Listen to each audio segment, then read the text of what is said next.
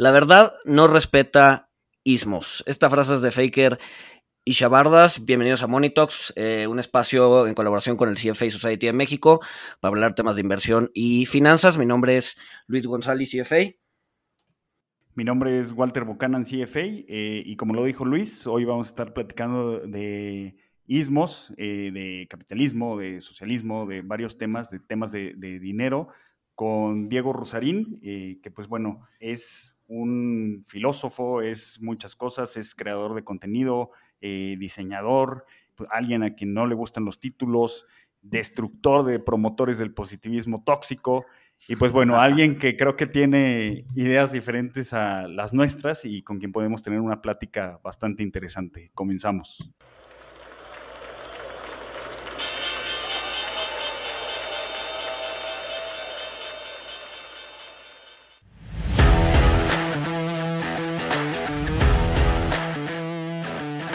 Monito, el otro lado de la moneda.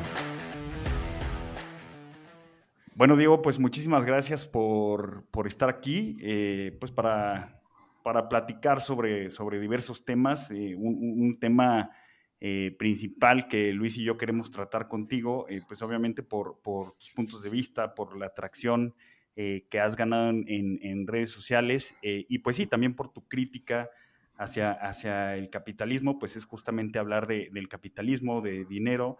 Eh, yo considero que eh, pues es muy valioso el punto de, de Neal Ferguson, historiador, donde él comenta que el ascenso del dinero ha sido fundamental para el ascenso del hombre y donde él menciona que realmente la historia de las finanzas y la historia del dinero, pues es realmente lo que está detrás eh, de la historia de, la humanidad. y pues creo que lo que se refiere es a ejemplos como, por ejemplo, eh, pues los, cómo los Medici eh, desarrollaron la banca y cómo después los Medici, pues por su apoyo a las artes y a las, a, las humanidades, eh, pues fueron patrones del, Renacimiento, que pues después el, Renacimiento pues inspiró a, pensadores como Michel de Montaigne, que fue inspiración para Voltaire, Marx, Freud, y pues bueno, de, ahí siento que pues como el efecto mariposa se desencadenan muchas cosas y creo que eh, toda la historia del dinero e innovaciones alrededor del dinero nos han traído al punto histórico que estamos viviendo hoy en día, ¿no? Entonces, me, llama la atención cómo ves tú esto eh, y cómo ves que, pues ha desembocado en, el capitalismo y pues platicar pues, sobre pues las fallas y los, los aciertos del capitalismo, ¿no? ¿Me, pueden dar su definición de capitalismo? Y digo, capitalismo es dinero, porque los, los escuché hacer este símili dos veces ya en la introducción. No, más bien, o sea, yo, yo, pensaría capitalismo, o sea, al final del día es ismo como, como, como sufijo, sería como doctrina, no sé, la doctrina del capital, la creencia del capital, la idea de que el capital define lo económico, ¿no? Entonces es más como la, creencia en el capital sobre todas las cosas o la, la priorización de la generación de capital sobre todo lo demás. Más bien como lo que, o sea, el capital es lo que va a marcar el ritmo económico, ¿no? Al final del día, o sea, nos guste o no, pues el dinero, el dinero es el que manda, ¿no? El dinero es el que manda en lo económico.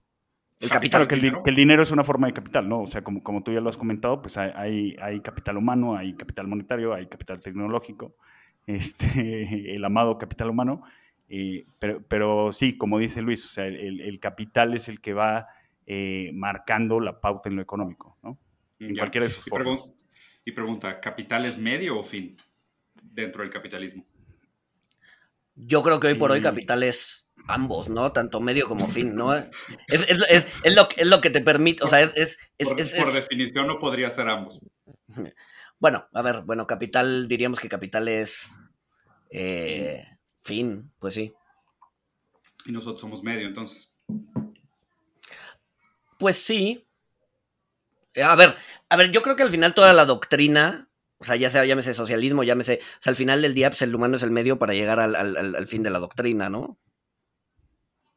Ah, en socialismo. A ver, ¿cómo definiría socialismo entonces? Socialismo es la etapa intermedia entre el capitalismo y el comunismo, donde el Estado es el que se hace responsable de los medios de producción en nombre del proletario para superar la sociedad capitalista. Eso sería socialismo. Pero entonces al final del día el poder es del Estado. ¿no? O sea, tenemos que... Intermediariamente sí. O sea, acuérdense que, o sea, socialismo es siempre una etapa intermedia, nunca es un fin. O sea, de hecho hay muy poco, podrías hablar de los socialdemócratas y los liberales socialistas y, sabes, toda esta gente que es como los centristas, ¿no? Que son los que acaban perpetuando el status quo y escondiéndose atrás del pensamiento no revolucionario. Pero el socialismo no es un fin, el socialismo es un medio, ¿no? El fin realmente es, es un comunismo.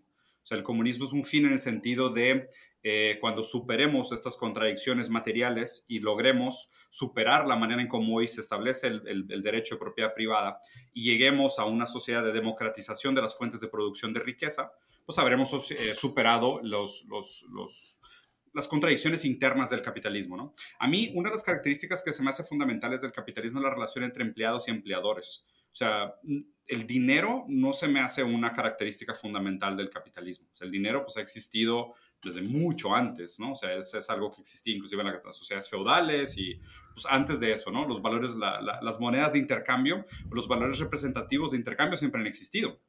El, los, los, tipos de formatos que le hemos dado al dinero eh, pues, siguen, siguen cambiando. O sea, inclusive podríamos eh, decir que blockchain es un tipo de dinero, ¿no? Porque es, un, es una es, una, es un mecanismo de representación de confianza, porque el dinero de alguna manera simplifica las transacciones y el progreso de la humanidad, porque permite que el humano confíe en otros humanos al momento de establecer vínculos, hacer intercambios, hacer contratos. Entonces el dinero no me parece, o sea, no me parece, o sea, no le pertenece al capitalismo per se. O sea, sí es muy importante bajo el capitalismo, por supuesto, dogmáticamente hablando, pero no le pertenece al capital. Yo no tengo nada en contra del dinero. Eh, mi, mi problema con el capitalismo es eh, que ponga la generación de capital por encima del bienestar humano. Ese es, ese es mi primer problema. Mi segundo problema es eh, la falta de movilidad social y es eh, la perpetuación de las indiferencias, que, que de alguna manera solidifica injusticia como si fueran derechos naturales, como si fueran derechos divinos. Híjole, pues es que hay demasiados para ilustrarlos, ¿no? La verdad es que las críticas son tantas que no, no acabaríamos en un, en un, solo podcast hablando de eso, pues tendríamos miles. Eh, el capitalismo se sostiene sobre una ideología profundamente individualista y pues prácticamente en, cualquier buen pensamiento riguroso, filosófico, el individualismo se desploma en dos patadas, o sea, prácticamente no hay ningún pensador superviviente que todavía defienda el, individualismo de una manera eh, materialista, seria, bien argumentada, con el rigor académico merecido. O sea, la idea del individuo es, es pues, un residuo del, estatismo, de, los derechos naturales, de, ¿sabes? de lo peor que salió del, humanismo. Eh, el, capitalismo de alguna manera defiende una idea de progreso que no puede definir. O sea, el, progreso que define el capitalismo no tiene una utopía, simplemente la utopía es el laissez o sea, es lo que el mercado determine. el capitalismo presupone que el humano sabe lo que quiere y que esa supuesta razón se tangibilizará a través de los diferentes movimientos del mercado en construir una sociedad ideal que represente aquello que el hombre en, sus, en su razón, en su uso de juicio, determine como, como lo mejor, ¿no? Y, pues eso también pues, es una teoría bastante débil eh, en muchos sentidos. Pero a ver, en, ese, en, e, perdón, en ese sentido, por ejemplo, entonces, o sea, bajo el socialismo el gobierno sabe lo que el individuo quiere y en ese sentido, o sea, vale la pena, eh, de, digamos que hacer que la, o, perder eh, ciertas libertades en pos del bien general, llámese China, ¿no? O sea, China en donde... Pues estás, haciendo, estás haciendo un hombre de paja por muchos lados con esa pregunta. A ver, vamos a desmistificar un par de cosas. No existen las economías no planeadas. Denme un ejemplo de una economía no planeada. Denme un ejemplo de una empresa que no planea su economía. Denme un ejemplo de un país en toda la historia de la humanidad, en todos los estados, en todas las categorías que no esté planeado. Ahorita, ahorita hay una burbuja tecnológica en donde muchísimas de las empresas que están subiendo no están planeadas, pero bueno. No, no, no, no, no, O sea, que, que, que, hagan mal su planeación es otra cosa, pero todos hacen planes, todos hacen forecasts, todos hacen cálculos de demanda, todos hacen mapeos de comportamiento de usuario. No existe tal cosa como un libre mercado en el sentido Adam Smith de que Butcher, Baker y Brewer. O sea, eso es, una fantasía. La verdad es que o sea, todas las economías son planeadas, todos los mercados son planeados. Hoy las mayores empresas del mundo usan inteligencia artificial para hacer sus cálculos de demanda. No existen las economías no planeadas. O sea, ese, ese, esa, ese fantasma de la mano invisible del mercado que se autorregula es una paja mental que nunca se ha hecho y nunca se va a hacer. No, eso estoy de acuerdo, eso estoy completamente de acuerdo. Entonces, entonces, o sea, la diferencia es quién planea las cosas, ¿no? O sea, porque, y también te pregunto, decías que... El, nombre de quién? En nombre de quién se planea lo que se planea. Porque ¿Para qué se planea lo que se planea? Exactamente, ¿para qué se planea lo que se planea? Porque digo, o sea, hay, hay un libro que se llama La fatal arrogancia del socialismo, ¿no? Donde se, supuestamente se probaba a través de facts and logic, y creo que empezaste el podcast con esta idea de que la verdad no respeta los sismos, y yo soy antiobjetivista y antirrealista al punto de lo grotesco, porque me parece que nadie es más esclavo de su subjetividad que aquel que supone haberla dominado. Y esto es, eh, eh, te, lo, te, lo, pudiera explicar por Deleuze, Derrida, Foucault, Lacan, Freud, o sea, esta idea del objetivismo debería de haber muerto con Ayn Rand y estos libros deberían de aventarse a la basura con furia, no desecharse a la ligera. Pero lo que pasa es que el, aquel que supuestamente defiende un racionalismo y un objetivismo y la verdad, híjole, güey, esa es la gente que está más cegada por su ideología sin darse absolutamente nada de cuenta de lo que está diciendo.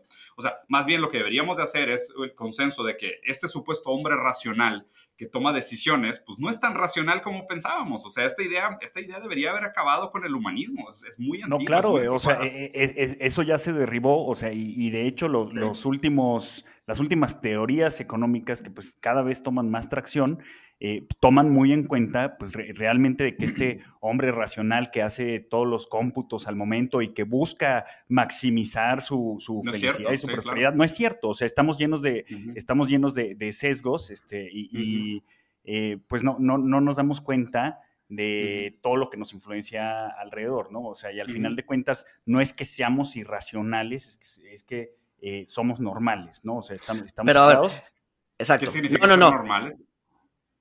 Normal, eh, normal como contraposición a, racional, más bien somos irracionales. A racional. Sí, o sí. Sea, no. O sea, normal, no, no, no como, o sea, no, no me voy a meter en qué significa ser normal. Eh, ¿Pero por qué contra... es tan importante para tu definición?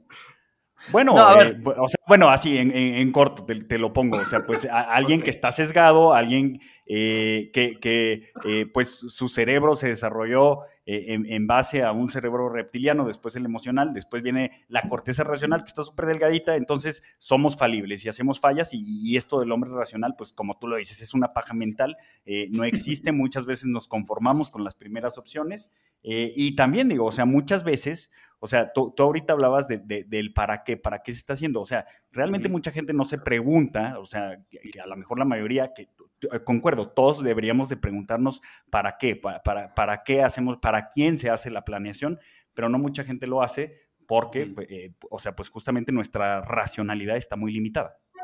Ahora, a ver, eh, o sea, a ver, creo que eso estamos de acuerdo, ¿no? La racionalidad no existe, el capitalismo, como se nos platicó en Adam Smith, que de hecho Adam Smith, antes de, antes de hacer el libro este de La riqueza de las naciones, tuvo un libro que se llama Sentimientos Morales, que justamente habla de todos estos temas de que el hombre no es racional y que, y que en realidad su, su, digamos que su actuar va a estar en función de estas pasiones y, y, moods y, etcétera, ¿no? Pero pero, pero, la racionalizaba. O sea, el problema es que él, o sea, él, él probablemente fue más arrogante todavía, porque él asumió que no existía tal cosa como una racionalidad total del comportamiento humano y él implicó racionalizarla normalizándola. O sea, justo por eso les cuestionaba el qué es el normal, ¿no? O sea, el, el ah, es que es normal que el hombre actúe contra sus pasiones es que es una manera de matematizarlas. O sea, es, como, es como hacer un segundo intento de racionalizar aquello irracionalizable como lo racional de lo irracional.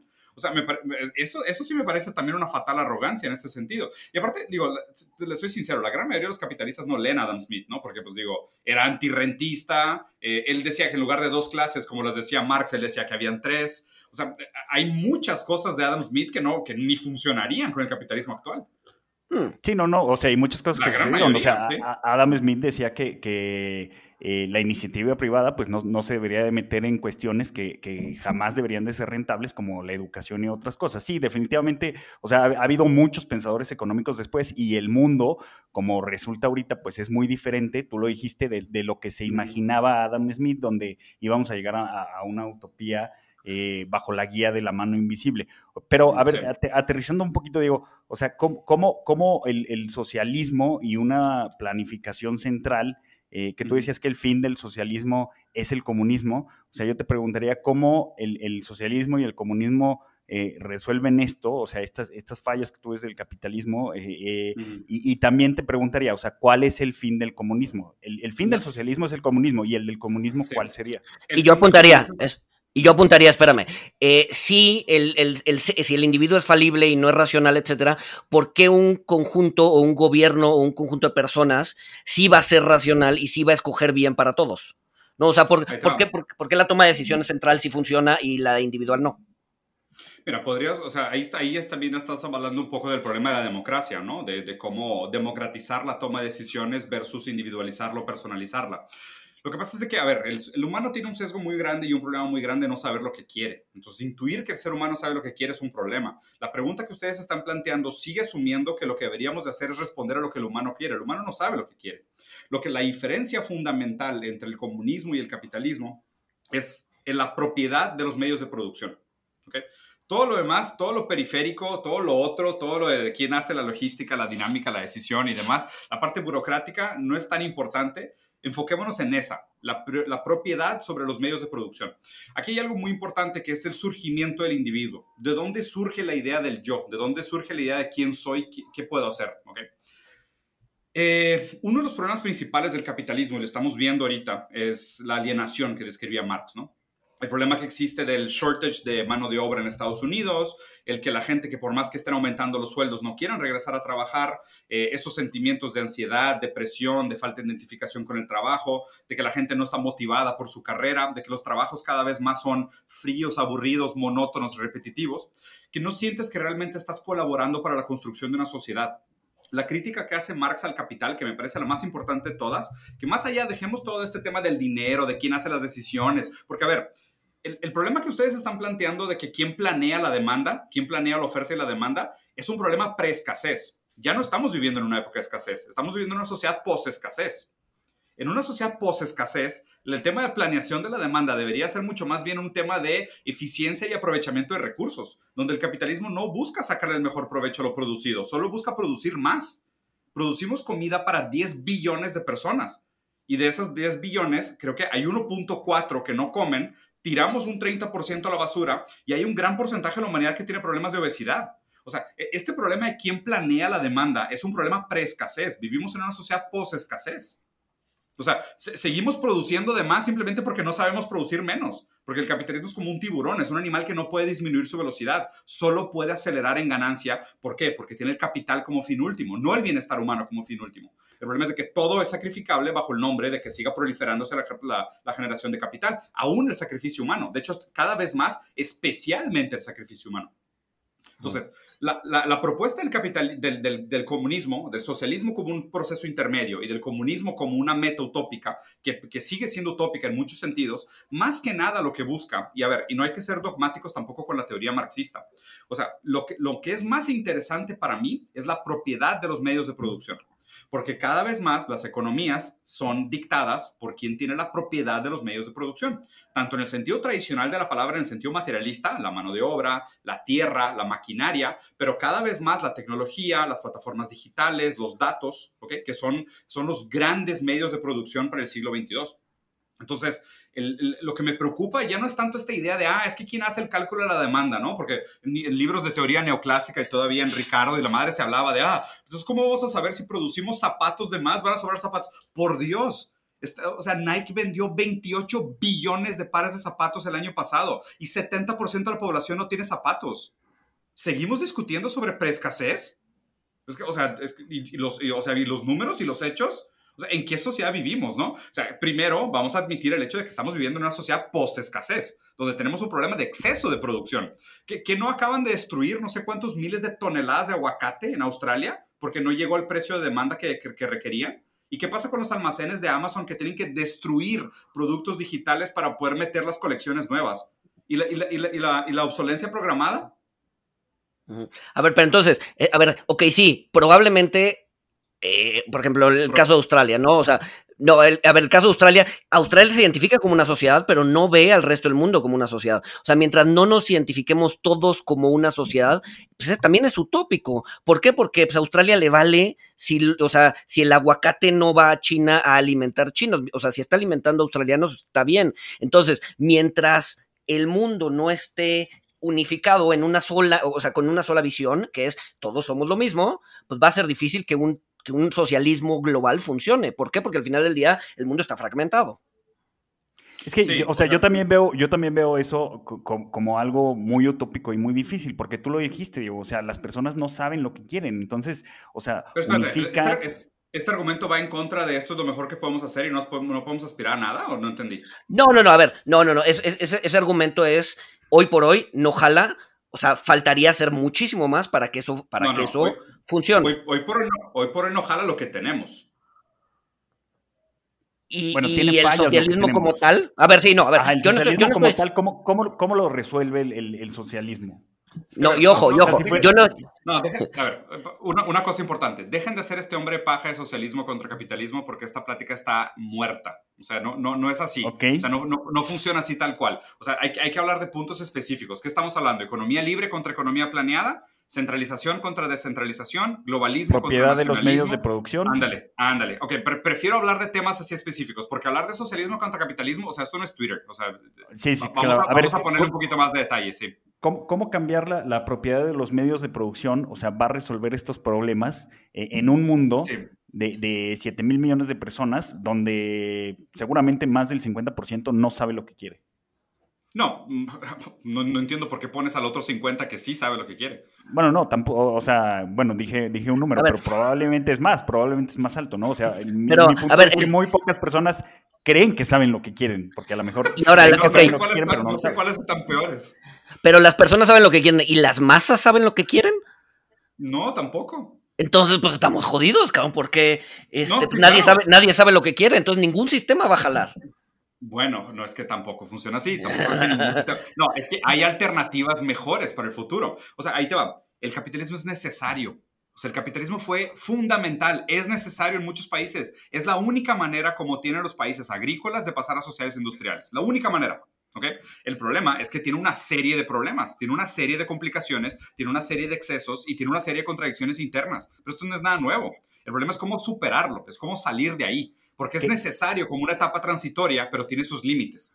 ¿ok? O sea, no es el fin de la humanidad. Créeme que todas las, todas las culturas, todas las etapas históricas que han dicho, ah, el feudalismo, es que esto era. O sea, no, el derecho a vivir en los reyes, insuperable. ¿Cómo, güey? O sea, ¿cómo te vas a creer mejor que Dios si en aquel momento Dios era la gloria y hoy? ¿Cómo vas a suponer que sabes más que Dios si aquí la Biblia dice A, B, C y D? Y ahora volteamos a ver el pasado y decimos, ah, la madre, qué estúpidos estábamos. O sea, qué mal pensar que no habían alternativas mejores. ¿Por qué? Por cegarnos y pensar que ninguna otra nos pudiera proponer absolutamente ninguna alternativa diferente y que hay que quedarnos con lo que hay y no hay que cuestionar lo que hay porque es lo que funciona en este momento. O sea, de hecho, todas las revoluciones parecen imposibles hasta que suceden. Y después de que suceden, se, se revitalizan como inevitables. O sea, pasó la Revolución Francesa, o sea, pasa en toda la historia de la humanidad. O sea, es absurdo, monumentalista y narcisista pensar que este es el fin de la historia. O sea, pensar que a esto, a esto es lo que aspiraba la humanidad. o sea, y, ni, ni, bueno, ni yo lo pienso, ni, ni Luis lo piensa. O sea, dices muchos fallos del capitalismo, Diego, pero también yo, yo creo que eh, el, el, capitalismo pues también ha traído mucha innovación, ha traído, o sea, todo esto que comentas, que, que, tenemos un exceso de comida, tenemos un exceso de producción, o sea, todo esto pues ha sido gracias, a la innovación y de, capitalismo. Entonces, sí, sí, sí. yo, lo que me pregunto, no niego ni un segundo. No, no, claro, no, y no lo has negado, o sea, yo he visto que no lo has negado, pero yo lo que me pregunto es, bueno, o sea, ¿cuál es, cuál, es una alternativa viable donde, donde caminemos hacia algo mejor?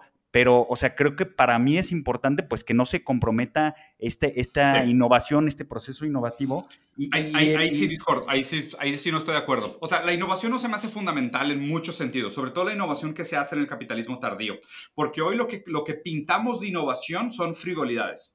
O sea, es, banalidad. Mucha de la innovación que se hace hoy en día sigue siendo banalidad. O sea, todo el mercado de hype, todo el mercado de obsolencia programada, todo este mercado de las versiones de una vez al año de cada uno de los aparatos electrónicos es absurdamente ineficiente. Ah, sí, claro.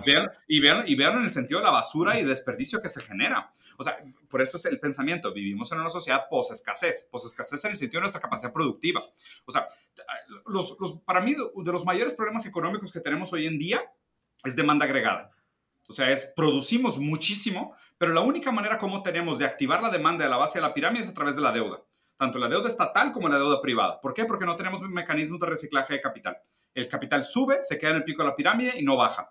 Y me disculpan, pero el valor utilitario de un dólar en la mano de Jeff Bezos es infinitamente minúsculo comparado con el valor de un dólar en las manos de una mamá soltera en Congo.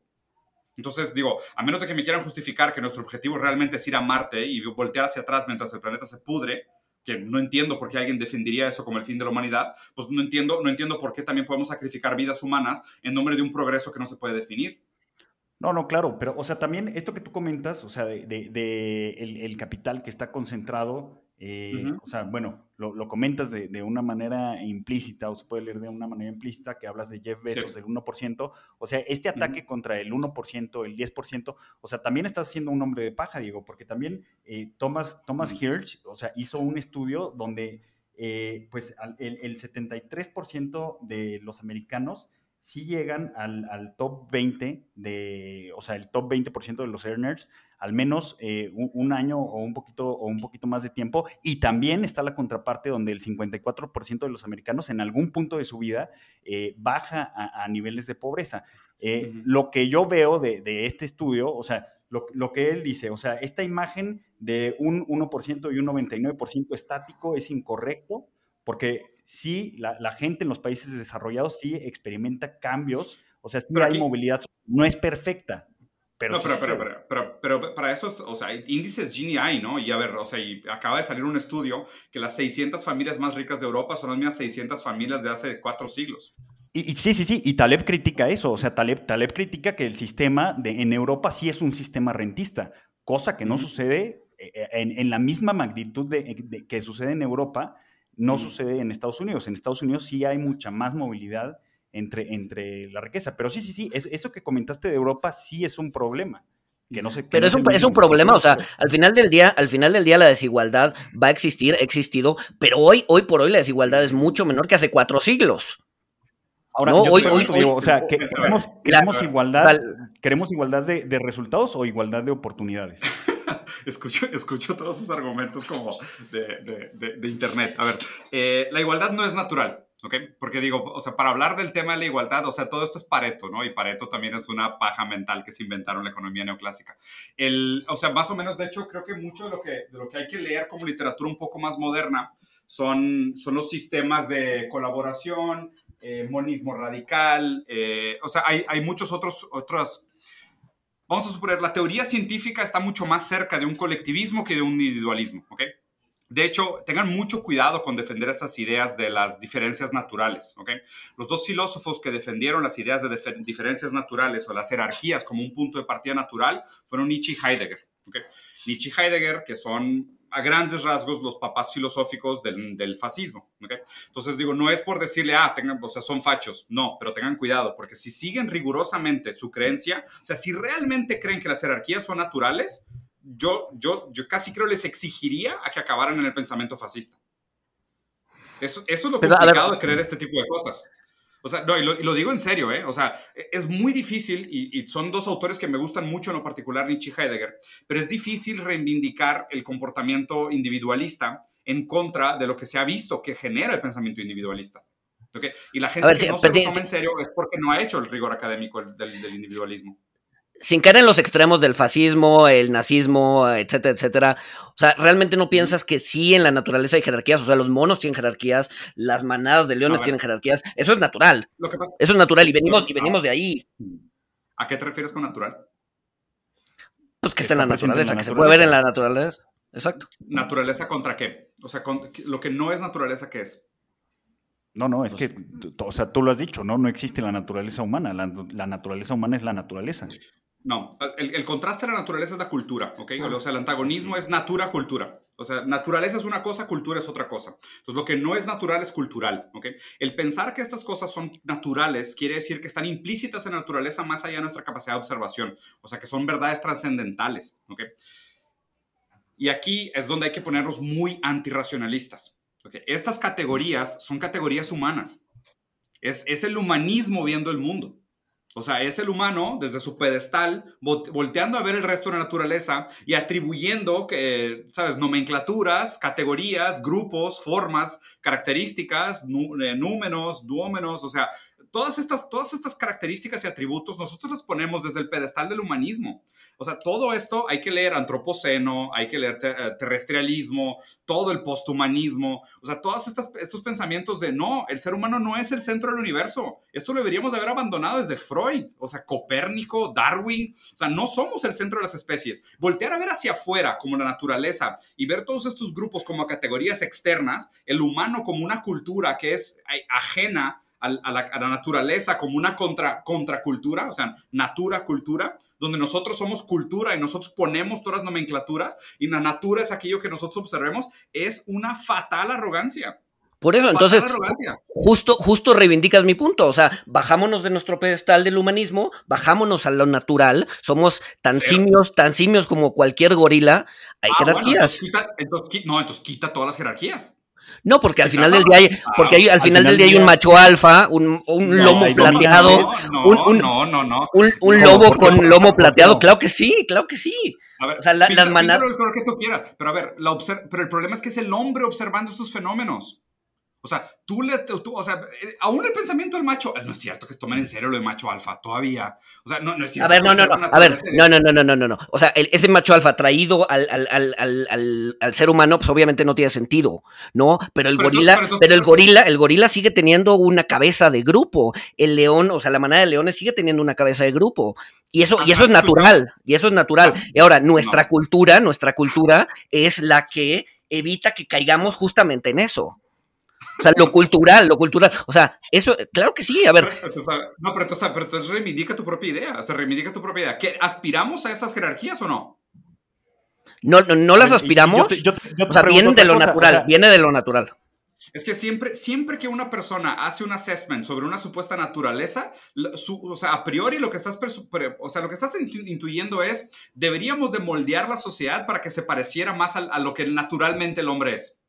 Entonces, o sea, tú estás diciendo, existen las jerarquías, tú estás diciendo que nosotros también las tenemos, porque quieres construir una sociedad que de alguna manera refleje el hecho de que las jerarquías son un hecho natural.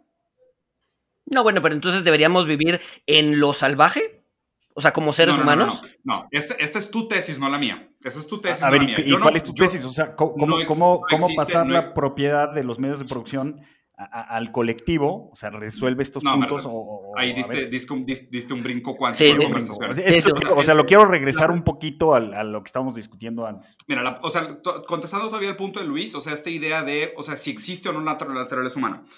El hombre primero tiene existencia, luego tiene esencia. O sea, pensar que existen estas cosas como, ah, es que existe una naturaleza humana trascendental que se va a manifestar sí o sí, invariablemente en sus circunstancias, no es cierto. O sea, no es verdad, no funciona así. O sea, tú eres producto de tus circunstancias. Y si eres producto de tus circunstancias, si eres... Ah, bueno, es que a ver, justo, construyamos sobre esto. ¿Estás de acuerdo que totalmente eres producto de tus circunstancias? yo creo que yo, yo creo que la realidad, la mayoría de la realidad es azar, sí. Okay, ok, perfecto. Entonces, si somos producto de nuestras circunstancias, no existe absolutamente ningún motivo por el cual justificarías que alguien creciera en situación de pobreza. ¿Por qué? Porque lo estás condenando a sus circunstancias. Por eso yo, yo, o sea, yo creo que todos somos producto de nuestras circunstancias. Sí, sí, sí. Entonces, no, ¿por qué permites la existencia de la pobreza? O sea, no, es que no la permites, o sea. No, no, sí, no, no, deberías de permitir, o sea, e, esa persona está en circunstancias de, de, pobreza. De miseria. Ajá. De miseria, por cuestiones de circunstancia, por cuestiones, por cuestiones que son ajenas A su, eh, ajenas a su sí, que son ajenas a su voluntad. Entonces, ¿Por qué o sea, permites que exista eso? No, bueno, o sea, es que creo que tu punto es que no deberíamos de permitir que exista eso. Bueno, no, no, no, sí, tienes razón. Yo estoy construyendo sobre lo que dijo Luis. Luis dijo, yo estoy de acuerdo que somos productos de nuestra circunstancia. Entonces, ¿por qué permitimos la existencia de la pobreza? Porque al final del día también es producto de un azar, de una circunstancia. O sea, yo no puedo modificar eso. yo no el azar generado. Pero estás condenando a las personas a la, a la esencia que va a surgir de su relación con sus condiciones materiales y sus circunstancias. ¿Por qué lo permites? Si sabes que la pobreza genera ignorancia, criminalidad y violencia, eh, núcleos familiares eh, fragmentados, ¿por qué permitas que las personas crezcan en pobreza? Bueno, no es que se permita, pues tampoco es como, o sea, se hacen esfuerzos para que eso, eh, eso deje de suceder, pero tampoco es como Falta de recursos no es. Por una varita mágica. Falta de recursos no es. Bueno, eh, eh, hay regreso, o sea, falta de recursos en el Congo, sí. Falta de recursos en Alemania para darles al Congo, pues probablemente no, pero, pero los alemanes no se identifican socialmente con los congolenses. Entonces, ahí es un problema en donde la sociedad está dividida y por lo tanto el socialismo como tal, como algo global, no funciona hoy por hoy porque pues hay 20 mil sociedades en el mundo no sé cómo diste ese brinco cuántico. ¿Y por qué presuponemos que el capitalismo sí funciona? Si también estamos igual no, no, no, no, no. a ver, yo no, en ningún momento he dicho que, estamos diciendo... No, yo no estoy diciendo que el, que el, capitalismo funciona. El capitalismo tiene muchísimos problemas, muchísimos. Y yo estoy a favor de que eso debe mutar a otra cosa. Pero de ahí a que sea la esencia de todos nuestros problemas, tampoco. ¿no? O sea, yo no creo que cambiar el capitalismo al socialismo echando para atrás todo lo que trajo el capitalismo es la solución. Yo creo que una mezcla, o sea, a ver, no es maniqueísta el tema, no es blanco y negro, o sea, vivimos en una gama de grises. O sea, el capitalismo no es la solución, el socialismo tampoco es la solución. Debe haber un punto intermedio y ese punto intermedio no lo conozco. Y yo creo que no lo vamos a conocer. No, lo que, digo, así, o sea, así como lo planteas, tampoco existe un punto intermedio, porque, o sea, estás hablando de dos corrientes filosóficas, ni siquiera dos corrientes filosóficas, ¿no? O sea, dos líneas de pensamiento que se intersectan en muchos puntos, tanto en lo económico como en lo político. Más bien, o sea, de nuevo, o sea, hay que pensar en esto como procesos históricos. O sea, tampoco entiendo por qué dices que ahora, si, o sea, si, si migráramos a una economía central planeada o hacia mecanismos de control de Estado o hacia la eh, democratización de las fuentes de generación de riqueza, que es en grandes rasgos lo que está haciendo China, ¿eh? O sea, que China a grandes rasgos está tomando mucha teoría marxista y la está reivindicando en el siglo XXI. O sea, no entiendo por qué decir que esto borraría los avances del capitalismo cuando no es cierto. O sea, esta es una manera mm, reductiva de ver la historia. por eso, pero yo no digo que los progresos se pierden. También pero yo no digo que vaya a cambiar. muchos problemas, ¿no? O sea, también, también eh, continúan muchos problemas. Por ejemplo, lo, que mencionabas antes de que estamos destruyendo el planeta, pues China tiene las emisiones de carbón más altas. O sea, y, hay... Ahí, ahí, también, ahí también es medio hombre de paja, porque pues ahora con lo que salió en el C20 se vio que realmente el problema es el 1%. Bueno, a ver, no, no, no, pero a ver, eh, regresando, regresando, a ver, yo no, o sea, yo no digo que el capitalismo sea la solución o que el socialismo sea la solución. Al final del día, China adoptó componentes del capitalismo y lo metió en el socialismo y es un híbrido. O sea, China en realidad no es socialista, pero tampoco es capitalista. Es un híbrido entre esos dos. Espera, espera, espera, espera, O sea, el Partido Comunista Chino tiene una doctrina marxista. O sea, quiere decir que son materialistas históricos. Sí, pero, pero tiene muchos componentes capitalistas. Pero es que, a ver, o sea, no tiene nada, no tiene absolutamente ninguna contradicción lo que estás diciendo. No, por eso. Si algo, dijo, si algo dijo Lenin es que se tienen que usar todos aquellos avances creados por el capitalismo para buscarle a la revolución proletaria. O sea, no hay absolutamente ninguna contradicción en eso. O sea, por eso, por eso la gente que hace esos comentarios del tipo, ah, eres socialista o comunista y usas iPhone, es lo más ignorante que puedas decir. O sea, Marx estaría orgulloso de ti por hacer eso. O sea, lo que tiene que hacerse es que se tienen que usar todos aquellos avances tecnológicos desarrollados bajo el régimen anterior para buscar el progreso. O sea, el capitalismo se fundó con las herramientas creadas por el feudalismo. No, a ver, no, de acuerdo. O sea, en ningún momento estoy diciendo que hay que desechar uno y adoptar el otro. O sea, al final del día es este, este, pedo, es, este pedo es evolutivo, ¿no? Y vamos, vamos, vamos construyendo. Vamos construyendo con lo que se ha creado, ¿no? Estos, estamos parados sobre hombros de gigantes, diría Newton. ¿No? es, este, pero, pero entonces tú dirías que China va en el camino correcto. Mira, yo creo que, ahí, te va, no creo que exista tal cosa como un camino correcto. O sea, me parece que la historia de la humanidad es una historia de grandes errores y grandes aprendizajes, ¿no? O sea, más bien lo que estamos viendo es cómo funcionan las diferentes teorías en diferentes momentos históricos. O sea, de hecho, la idea, o sea, hay, un, hay una, oye, toda una corriente filosófica que se llama el aceleracionismo, que dice, oye, ¿sabes qué? Existen estas paradojas o estas contradicciones internas dentro de la teoría de lo que es el capital. Si nosotros las aceleramos, vamos a llegar al fin de la historia más rápido y vamos a superar este momento histórico más rápido. Eh, yo soy antiaceleracionista. A mí me parece que realmente la historia tiene su propio paso, yo en grandes rasgos soy determinista, tampoco creo en la libertad. O sea, creo que el, universo a grandes rasgos es causal, en el sentido de que las condiciones anteriores y las causas anteriores determinan la libertad posible hacia el futuro. Entonces, no hay tal cosa como una libertad radical, existe una libertad real dentro del conocimiento de las causas que te condicionan, como lo mencionaba Spinoza. Y en ese sentido me parece que la historia tiene que cumplir su, su, camino. Entonces me parece interesante el caso de China en el sentido de ver cómo las nuevas tecnologías y los nuevos avances generados por el capitalismo nos permiten pensar en una sociedad con un modelo diferente de organización a los anteriores. O sea, por eso es decir, ah, es que, ¿sabes qué? Probamos ir a la luna en los, en los 50 y no funcionó, ya no hay que ir. ¿Cómo, güey? espérate, ahora descubrimos una pieza nueva de tecnología, hay que tratar de ir a la luna otra vez. ¿No? O sea, es lo mismo decir de que, ah, no, es que se trató un modelo central de, planeación y no funcionó. Digo, y podríamos hablar de Chile, del cibersocialismo que trató de hacer Allende, que fue la primera vez que se trataron de usar sistemas de informática para hacer una economía central planeada de manera estatal y, no, y no la dejaron, o sea, no la permitieron eh, usufruir por el golpe de Estado que ejecutó Estados Unidos, sabida y abiertamente con eh, Pinochet en Chile. Pero, pues a ver, no tenemos, es más, la pregunta sería esta. ¿Ustedes creen que inteligencia artificial pueda tomar mejores decisiones de administración de recursos que el hombre racional? Yo creo, pues bueno, no sé, no sé si has leído el, libro este que escribió, eh, ah, se me fue el nombre, que se llama Noise, que se llama Ruido, este, ah, Kahneman, Daniel Kahneman, ¿no? Daniel Kahneman, que justamente gana el Nobel de Economía por este tema de decir que los hombres no son racionales, etcétera, etcétera, ¿no? Y que justamente lo que dice es que la inteligencia artificial toma mejores decisiones en términos de ruido, o sea, es menos ruidoso que el ser humano, ¿no? El ser humano, pues un día te puede decir A y al día siguiente te puede decir B y al día siguiente te puede decir C. Eh, un, algoritmo, ¿no? Un algoritmo te va a decir siempre A, A, A y es mucho más consistente en la toma de decisiones que un ser humano. Entonces. Sí, no va, no, va a tener todo el priming y, va a tener menos sesgos que lo que tiene el ser humano, ¿no? Que, yo digo que, pues, como, como está construida en base al ser humano, pues algún sesgo debe tener, ¿no? Sí, definitivamente. El problema, el problema es cómo se determinan las métricas y las metas. O sea, si, si diseñáramos un sistema que buscara minimizar el sufrimiento humano en lugar de maximizar los placeres, sería muy distinto el proceso. O sea, ahí, es donde realmente se pone a criterio o se pone en bajo lupa la noción de bajo cuál deberían de ser las premisas de desarrollo de los sistemas. Y, de nuevo, pensar en una sociedad post-escasez, o sea, pensar en una sociedad donde realmente tenemos una capacidad productiva mucho mayor a nuestra capacidad de consumo. Por ende, las cuatro enfermedades que más matan tienen que ver con el exceso de consumo, no con la escasez. Sí, bueno, pero entonces, vas, vas, vas, vas, vas. Así digo, y estos temas, o sea se ve que China ha tenido muchísimo éxito en, las inversiones que, ha hecho, o sea, lo, platicamos en el episodio pasado de disrupciones en la cadena de suministro, o sea, realmente lo que ha venido haciendo China en los últimos 20 eh, años o más, o sea, esta, esta planificación, pues ahora le está dando resultados. Eh, a mí, a mí me, da un poco de...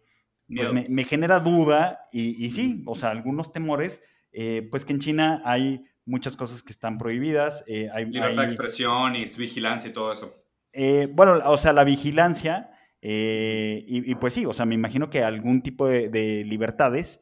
Y, este tema de los créditos sociales, este, pues ahorita, antes, antes de que empezamos a grabar, que, que platicamos de la película de Drunk, este, o sea, no, no, no, no te da temor a ti también, o sea, e, e, estas, estas cosas. Dos, dos, cosas aquí primero. O sea, primero se me hace un sesgo cognitivo enorme pensar que existe menos libertad en China que en América. O sea, en gigantesco. O sea, suena como un sesgo de proximidad como diciendo, uy, qué feo se ve lo de Hong Kong y, y Taiwán comparado Sí, también es un sesgo de lo familiar, concuerdo. Claro, por supuesto. ¿Comparado con qué? Con los 76 golpes de Estado que ha dado Estados Unidos en Latinoamérica en los últimos 50 años. O sea, le tememos a ese tipo de Estado. Digo, no sé, a mí me tocó, yo viví en Singapur, ¿eh? O sea, yo abrí una empresa en Singapur, de hecho.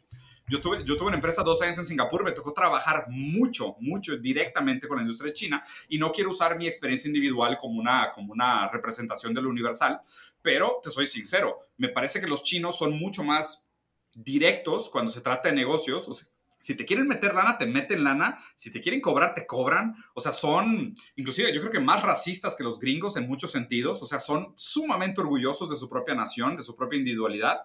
Eh, que exista todo este estado interventor, gran papá, me parece, o sea, me parece tonto pensar que Estados Unidos no es 20 veces peor, la verdad. Y para esto lean a Chomsky, eh, vayan a ver la historia de Julian Assange. O sea, mucho de lo que criticamos de China, Estados Unidos lo ha hecho 50 veces peor los últimos, el último siglo, si quieren, inclusive. O sea, no, no entiendo por qué la gente diga de que, ay, no, es que ya se, se, se respetan las libertades. O sea, ve las manifestaciones de Estados Unidos ahorita, güey estuvo grosero cómo trató a su propia gente. Y, pues, y ves a China, pues es lo mismo. O sea, digo, ahí, ahí ya, no es, ya ni siquiera es un tema de capitalismo contra marxismo, ya es un tema de autoritarismo contra algún tipo de, de, de, de anarquismo, ¿no? Si quisieras verlo hacia el, hacia el otro eje. O sea, no es un eje izquierda-derecha, es un eje arriba y abajo. Entonces, ahí me parece un poco diferente. Claro que los modelos económicos requieren algún tipo de Estado centralizado con algún tipo de monopolio sobre la violencia para ejercer los procesos transitorios, ¿no?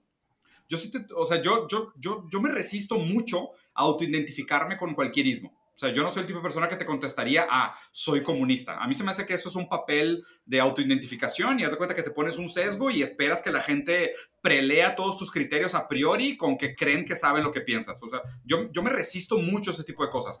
Idealmente, yo creo que deberíamos de planear hacia futuro una sociedad descentralizada. Y me parece que la tecnología permite la descentralización. El problema es que hoy en día hay muchos ejes que se, que se, que se manejan entre ellos. O sea, el capitalismo de compas, el crony capitalism, que realmente es la tendencia natural del capitalismo. El capitalismo tiende al autoritarismo feudal. O sea, y esto lo escribió Lenin hace muchísimo tiempo también, no es nada nuevo. O sea, el poder se tiende a acumular, ese poder se, se usa para perpetuarse a sí mismo. O sea, eso es algo que sucede. El poder económico se usa para lo mismo. O sea, tratar de separar, más bien, lo que me parece es que durante mucho tiempo, durante las últimas décadas, el capitalismo era el mejor compañero de la democracia y ahora ese matrimonio está terminando. Ahora, cada vez más, el mejor amigo del capitalismo es el autoritarismo. O sea, ya llegó a su límite de lo que realmente lo que puede hacer el libre mercado junto con la democracia. Ahora no, ahora el mejor amigo del, capitalismo realmente es el autoritarismo. O sea, es el Estado que financia el crecimiento de la banca, o sea, es mucho el uso del, poder financiero para la manipulación de campañas, la perpetuación en el poder de aquellos, políticos que le dan los beneficios estructurales al, al sector privado. O sea, ese es el problema. Lo que tiende a desaparecer bajo un capitalismo tardío es la democracia. Es, la, es, el siguiente gran sacrificio que vamos a hacer. Y, la neta, el tema de la libertad, ese, o sea, ese se los, se los acabo fácil porque, o sea, de nuevo, yo no creo en la libertad. Y la libertad me parece que está muy falsamente atribuida a la idea del individuo y a la idea de las, de las, de las ideas de derecha, ¿no? De las ideas del libre mercado, de que ejerces tu libertad. O sea, no es cierto. O sea, vayan, prácticamente cualquier ciencia seria hoy en día te diría que el universo está predeterminado que la toma de decisiones racionales se toma inclusive antes del uso de la razón, milisegundos antes de tomar una decisión, tu cerebro y tu cuerpo ya saben lo que van a hacer.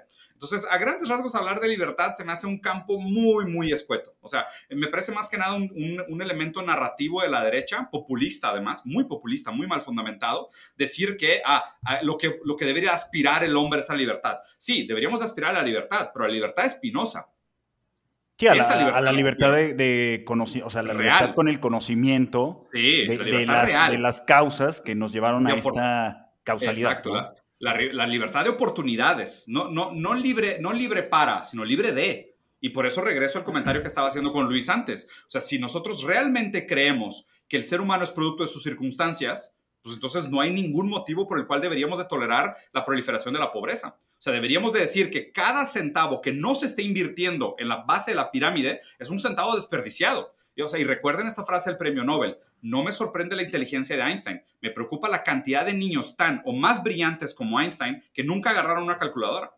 Sí, totalmente. Sí, claro, totalmente. No, a ver, pero hablas, hablas de, que deberíamos tender a la descentralización. ¿No te preocupa que, eh, pues al final del día, o sea, el, en el universo o en, la sociedad va a haber desbalances? Y la descentralización lo que va a hacer va a hacer que esos desbalances salgan muchísimo más a la luz. Entonces, eventualmente en un mundo eh, descentralizado, tarde o temprano alguien va a adquirir más poder económico y más poder. Velo en el caso del Bitcoin, ¿no? O sea, en el caso del Bitcoin, que en al final, del, al final del día, la descentralización va a generar focos de poder. Pero es que eso se resuelve con la eh, desapropiación de los medios de producción. Porque estos picos absurdos que tenemos de poder se dan a grandes rasgos por el acúmulo de privilegios estructurales y propiedades y rentismos que llevan a estas desproporcionalidades. O sea, no me preocuparía tanto si la desigualdad fuera de un 10-15%. Me preocupa que el 1% del mundo tenga 99% de la riqueza que es sumamente ineficiente en cualquier sentido de la palabra. Pero es que al final del día, al final del día, por ejemplo, los que tienen el Bitcoin o los que tienen la moneda o los que tienen los medios descentralizados iniciales, pues, pues se van a perpetuar ahí a lo largo del tiempo, que fue lo que pasó en la historia, en la historia, en la historia real o sea, la, democratización tampoco es una solución perfecta para todo. No, no, no, no, no, claro. o sea, por eso tenemos que pensar en procesos históricos dialécticos. Es que no sabemos la consecuencia que pueden generar estos cambios. O sea, vamos a suponer que tú mañana prohíbes la renta del, mercado inmobiliario. ¿Ok? O sea, que la vivienda sea para vivir. Que digamos, ¿sabes qué? Toda la gente que vive de rentas realmente no trabaja, son unos parásitos del sistema.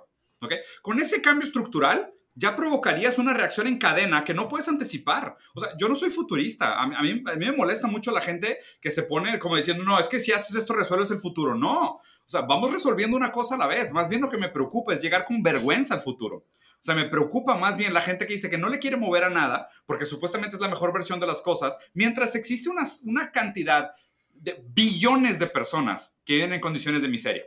Miseria absoluta e inmediata, que podríamos resolver relativamente fácil. O sea, la pelea que está teniendo Elon Musk, por ejemplo, de sus 6 billones de dólares, que a lo mejor no son 6, va a poner que sean 10 billones de dólares, con resolver el problema del hambre del mundo. Es que, o sea, no, no, les da vergüenza decir que defendemos un sistema donde preferimos que un cabrón se gaste 10 billones en hacer un sistema de delivery de armas para el gobierno de Estados Unidos en una hora, en lugar de resolver el problema entero de la hambruna del mundo. No les da vergüenza y, y, nos, y decimos, no, es que prefiero eso a caer en el sistema de economía central planeada, prefiero que el mercado se autorregule.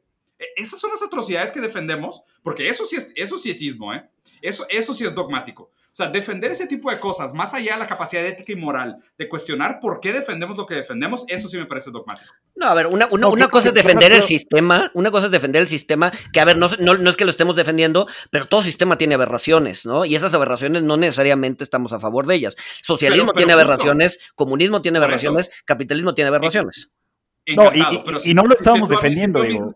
Y tú a mí, no, yo, yo, tampoco estoy diciendo que ustedes, yo estoy hablando de manera general. pero me imagino, o sea, si a, mí me dicen de que, oye, tú defendías los gulags, pues no, güey. O sea, pues obviamente no. No hay una manera de descentralizar los medios de producción sin tener a la gente torturada. Me encantaría. O sea, hablemos de eso, ¿no? O sea, hay, hay, hay realmente maneras, es viable.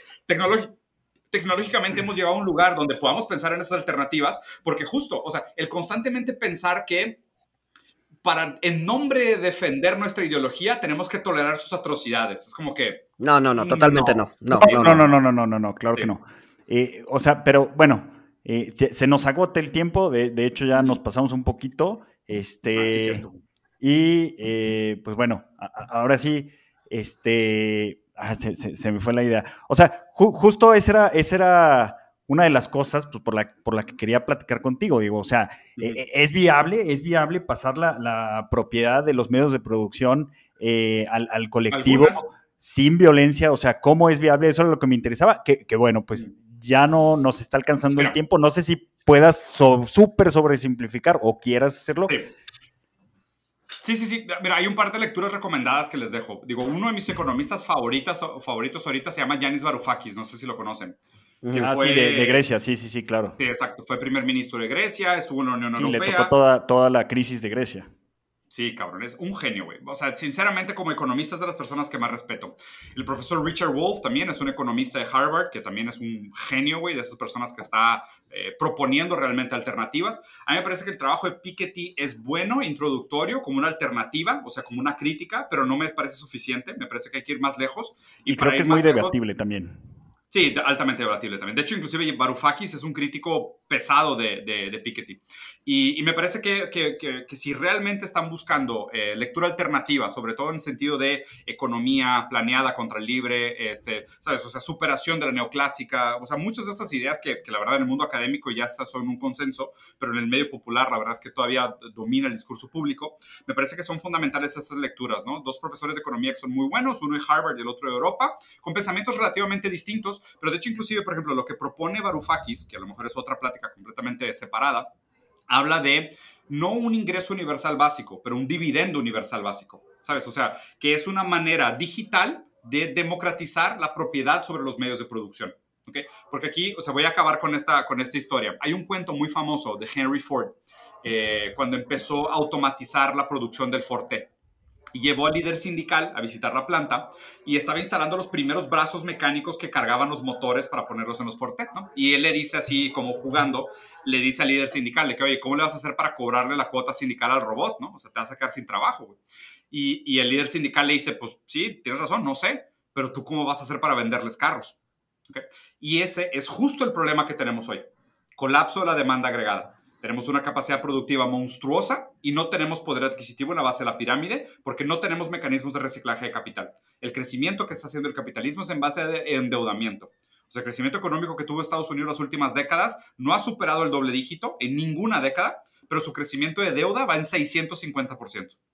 O sea, el capitalismo ha crecido fondeado por el Estado, a grandes rasgos.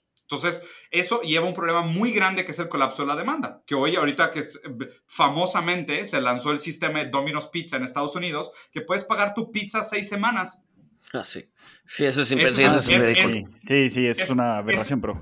Ese es, ese es el futuro.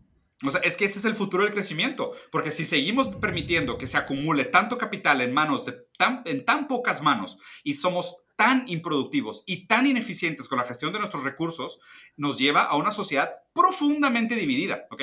No falta mucho para que tengamos la primera empresa de un billón de dólares de un solo empleado. Sí.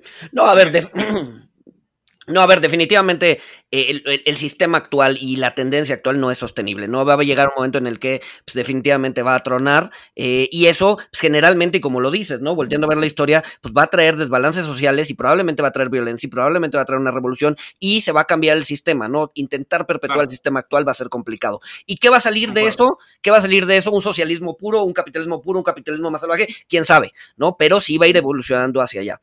Oye, Diego, a ver, pues bueno, de entrada, muchísimas gracias por, por, por, por, participar. Creo que hablamos de todo y de nada. Entonces estaría buenísimo más hacia adelante, este, poner algún tema un poco más específico y aventarnos, y aventarnos, aventarnos otra hora discutiendo particularmente ese tema y sin desvariar tanto. No sé, no sé qué te parece la idea.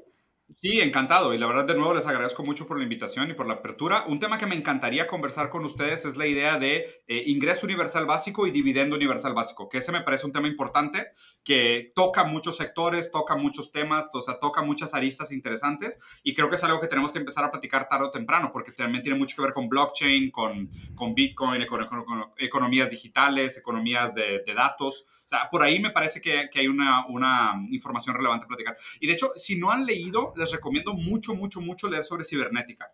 Porque sinceramente, me parece que la cibernética es hoy donde se toman las decisiones de los mercados y eh, del desarrollo de las sociedades.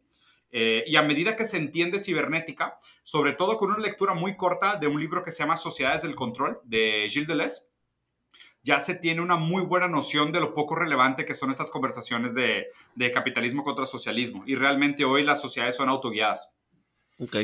Ok, no, buenísimo. Este, pues cerrado, Diego. Eh, después fijamos fecha para hablar de, cibernética, de ingreso universal básico, de, dividendo básico. Eh, la verdad, muchas gracias.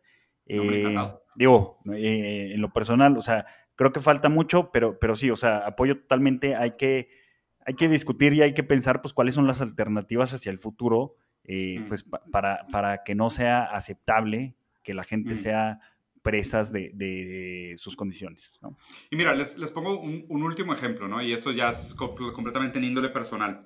De hecho, para no darles el dato equivocado, porque luego me andan haciendo garras en redes sociales por, por dar los, los, indicadores equivocados. Y Internet, como no sabe argumentar, se clava sobre los, los decimales. Miren esto. En 1970, uno de cada 10.000 niños estaba en el espectro autista. En el 2017 es uno de cada 36. ¿Y por qué estoy usando el autismo como referencia? Hay toda una línea de pensamiento que se llama capacismo, que habla sobre los discapacitados. ¿Y qué hace la sociedad? ¿Cómo trata la sociedad a los discapacitados? ¿Y quiénes juzgamos nosotros como discapacitados? Aquellos que no pueden producir. Si uno de cada 36 niños está dentro del espectro autista y cada vez más tenemos automatización, piensen en el futuro de la empleabilidad. ¿okay? Y ese, ese futuro de la empleabilidad es lo que nos tiene que pintar, regresando al comentario de Luis, si, el hombre es producto de sus circunstancias, ¿qué pasa con el hombre que no trabaja aunque quiera trabajar? Porque el, derecho al trabajo es otra cosa interesante que platicar. Y, y, para mí esto es el corazón de por qué el marxismo o la crítica de Marx al capital es todavía tan vigente y tan necesaria el humano se encuentra a sí mismo en el trabajo, pero tiene que ser un trabajo que refleje su individualidad. Y los trabajos que hacemos hoy en día, altamente automatizados, alienantes, mecanizados, no nos permiten desarrollar nuestra identidad. Y eso genera una serie de síntomas. Sí, claro, y, brevemente, y eh, para, para, terminar, porque también Luis tiene que salir corriendo, por eso, por eso las, por eso una alternativa, digo, no sé cómo, pero pues es que las máquinas hagan todo este trabajo repetitivo. Y bueno, el, reto es ver qué hacemos los hombres, ¿no? Este, no, no, convertirnos en los caballos en 1920, que pues, ya sabemos la historia. Ese es el problema. Y como empezamos diciendo que el capitalismo pone la proliferación del capital sobre el bienestar humano, la tendencia es que, o sea, vamos a llegar a la automatización. Eso, eso para mí no es, un, no es un if, es un when. No, no, no, es un when, claro. Sí, es un when. Vamos a llegar a la automatización. La pregunta es quién va a ser dueño de las máquinas. ¿Quién va a ser dueño de las máquinas y del plusvalor generado por las máquinas? ¿Los que las financiaron? Porque si es así, pónganse a ver películas de cine de Hollywood porque ya el futuro está cantado. O sea, es Elysium, es Mad Max, eso es, güey. O sea, porque en el momento que surjan las primeras empresas, sí, el, el, momento que surjan las primeras empresas de billones de dólares de revenue con uno o dos empleados, olvídate, güey. Olvídate. O sea, porque vas a tener que pagar por respirar y no vas a tener manera de pagar por... Vas a tener que financiar tu respiración a seis meses. Sí, que, no sabe, que no sabemos si va a ser meta, propiedad privada, digo, por decir alguna estupidez, o, Alibaba, ¿no? Digo, propiedad de, con intereses del Partido Comunista. No, y, qué, bonito se alinea, güey, porque pues eh, justo nos estamos mandando a la chingada del mundo y estamos contaminando el planeta y resulta que el aire ya no es tan respirable, pero la, empresa que es dueña de los filtros que transforman el aire en aire respirable va a ser dueño del aire. Sí, claro. Claro, y, del agua y de otras cosas. Pues bueno, ahora bueno, con esa, con esa, con esa happy note terminamos, terminamos y nos escuchamos el próximo miércoles. Mil gracias, Diego. A ustedes, nos vemos.